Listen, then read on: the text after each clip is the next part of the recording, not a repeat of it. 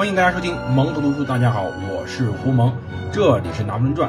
大家可以通过喜马拉雅 APP 以及苹果应用软件中的播客软件订阅收听本节目。如果各位认为本节目符合各位的胃口，并且觉得胡蒙讲的还行的话，那么就一定要点击订阅按钮，并且点击赞赏。你们的支持就是我更新最大的动力。我们接着上回讲，上回我们讲到哪儿呢？讲到当时法国竟然对英国宣战了。其实战争迟早会爆发，这点是毋庸置疑的。但是呢，当时法国对英国宣战还是惊诧了一帮人。其实法国对英国宣战是个非常错的事情，这种错误并不是当时，稍后我们会专门讲的英国到底怎么回事。这个错误不是指当时说法国对英国宣战有什么错的。事实上，从后来历史而言，是说如果我们站在现在做个事后诸葛亮而言，就是法国把英国拉入了反法同盟，意味着英国有了个翻身的机会。其实英国这时候很惨的，当时啊，首相叫做小威廉皮特，之所以叫做小威廉皮特，是因为还有位老威廉皮特，他们父子两代全是首相。其实最近呢，胡蒙正在努力的找一下。这位小威廉皮特的传记，如果各位有推荐的话，一定要推荐给我。有电子版的或者有纸质版的，告诉我去哪能买到，我一定会去买的。因为这真的是个神人。说他神，是因为有一个原因，是他在一七八三年小皮特掌权的时候，他年龄二十四岁。对，这位二十四岁便接掌了当年的英国首相。当时呢，他是托利党人。当时托利党政府打心眼里反感弑君的法国，而他们呢，凭借着岛国的优势，在将来成为了阻止法国革命以及拿破仑法国的一个最执着的敌人。在接下来二十三年中，当时双方的和平相处只有十四个月，或者说，在接下来的二十三年中，基本上所有的时间，英国都在跟法国打仗。包括最后最为出彩的特拉法尔加海战。要知道，英国伦敦现在有个特拉法尔加广场。英国的地位在当时并没有现在这么显赫，但是凭借着反法同盟的胜利，凭借把拿破仑从辉煌打入低谷的胜利，凭借着特拉法尔加，也凭借着花铁卢，英国一跃成为了当时的一大国。但是事实上，让我们误会了一件事情，就是这时候我们总认为大英帝国天下无敌，英国是当时的很大的一个国家，但实际上我们误会了，英国并没有那么强。要知道，一七八三年十二月，以小威廉皮特为首的托利党开始主导了当时的英国主政以及外交。当时呢，他们党的主要目的在于缓和同英法的关系，对他们要缓和英法关系，而摆在。小皮特面前的外交形势还非常严峻，英国处于完全孤立之中。当时啊，英国失去了美洲帝国，因而降到了二流甚至三流的欧洲国家水平。战争失利使得英国作为一个盟国失去了对其他国家的吸引力，甚至连当时的国王乔治三世都悲观地预测到，英国在三十年内想要扮演欧洲领导角色或者获得海上绝对支配权是不可想象的。没有欧洲大陆的盟友，英国就不可能与法国参战。要说这一切呢，还要倒回一七七六年。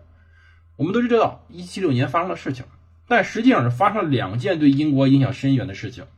第一件是在英国的一个殖民地上，一帮子人在那签署了一个著名的文件，这个文件叫做《独立宣言》。这个地方就是费城。而当时著名的事件便是，美洲的十三个殖民地宣布独立了。并且在随后，在法国的帮助下，击败了英国，并且再在随后成立了美利坚合众国，今天的世界老大。而另外一件事情，在一七七六年，有个人在那里出版了一本书，这本书呢叫做《国家财富的性质和原因的研究》。这个人，这个作者叫做亚当·斯密，而他的书另外一个更广为人知的名字，简称。叫做《国富论》，对，《国富论》也是在一七七六年所书写的。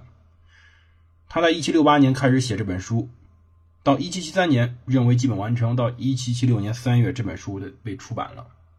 这就是当时英国的两件大事一件事是失去了最大的殖民地，使得英国有可能沦为三流国家；一件事是出版了一篇一本著名的书，这本书开启了经济学的时代。当然，他是我们的祖师爷嘛。要知道，这个时候，威廉·皮特所面临的问题是很严重的。他呢，当时主要想法，或者说在最近的想法，主要是要关注内政、外交领域保持低调。他的目标很明确，就是尽量避免新的战争，让英国获得长期的和平。而为了和平，就要与法国维持相当好的关系。这就是在法国大革命之前，英法签署的一系列的合约。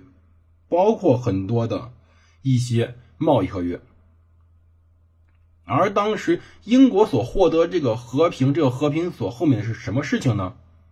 这个事情叫做工业革命。对，工业革命正在这时候展开。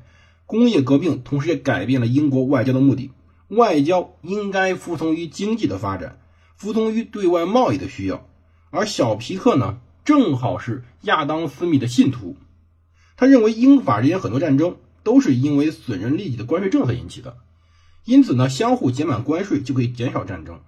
而英法呢，一衣带水，意味着两国的贸易比遥远的殖民地更实惠。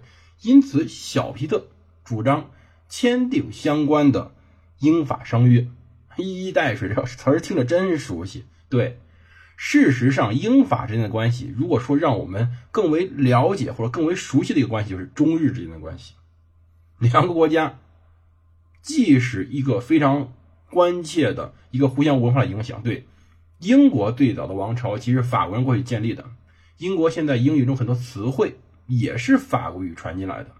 而同时呢，两国打了很长很长时间战争，比中日战争时间长多了。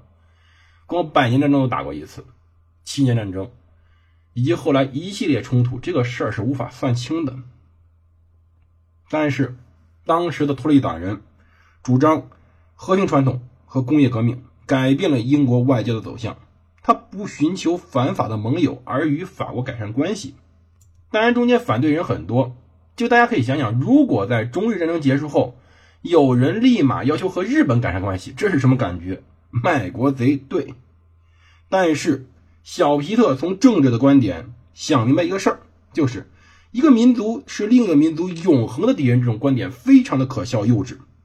现实状况总是在变化，一旦外交格局发生变化以后，那么英国外交的手段也必须进行相应的调整。如果说英国的外交的目的是保卫英国的安全的话，那么法国不一定是英国当时外交威胁的主要来源。换而言之。小皮的认为应该更为灵活的使用外交政策，并要绝对的避免感情用事，而它的核心叫做军事思想。用灵活的外交政策干什么事儿呢？在当时的欧洲战场上调节各国的水平，或者说英国搅屎棍的名字就由此而来。小皮特是个开端，而最后总结最好的就是那句话，叫做。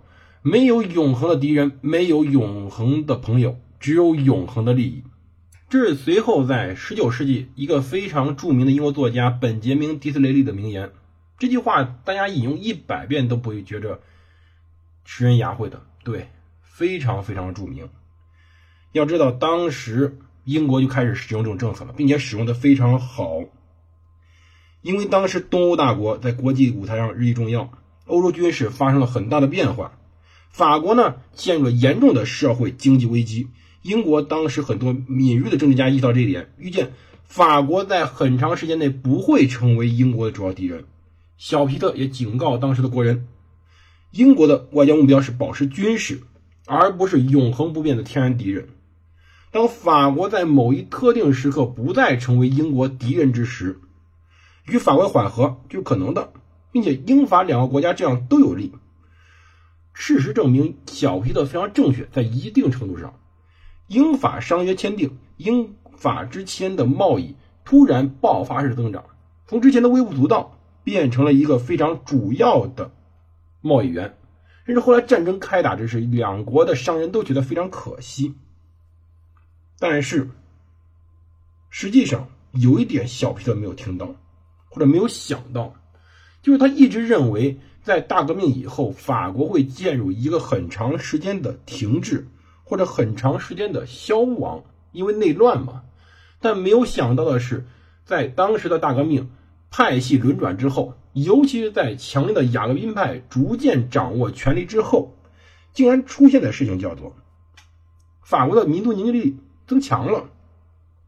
法国的权力，法国当时的一个核心力非常的强大。一个共和的法兰西比一个君主的法兰西威胁更大。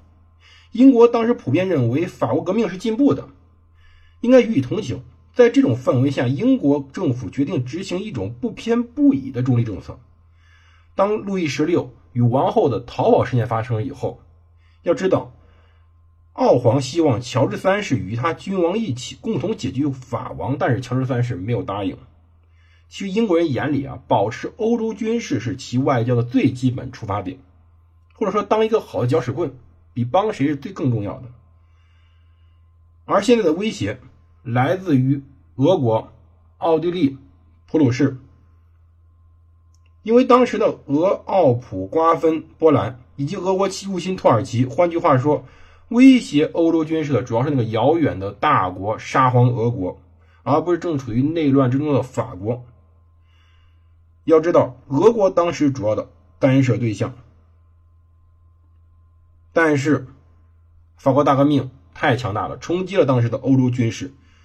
法国革命政府随后在路易十六出逃后，要求奥地利停止支持法王活动，不再敌视法国革命。奥地利表示拒绝了，于是法国。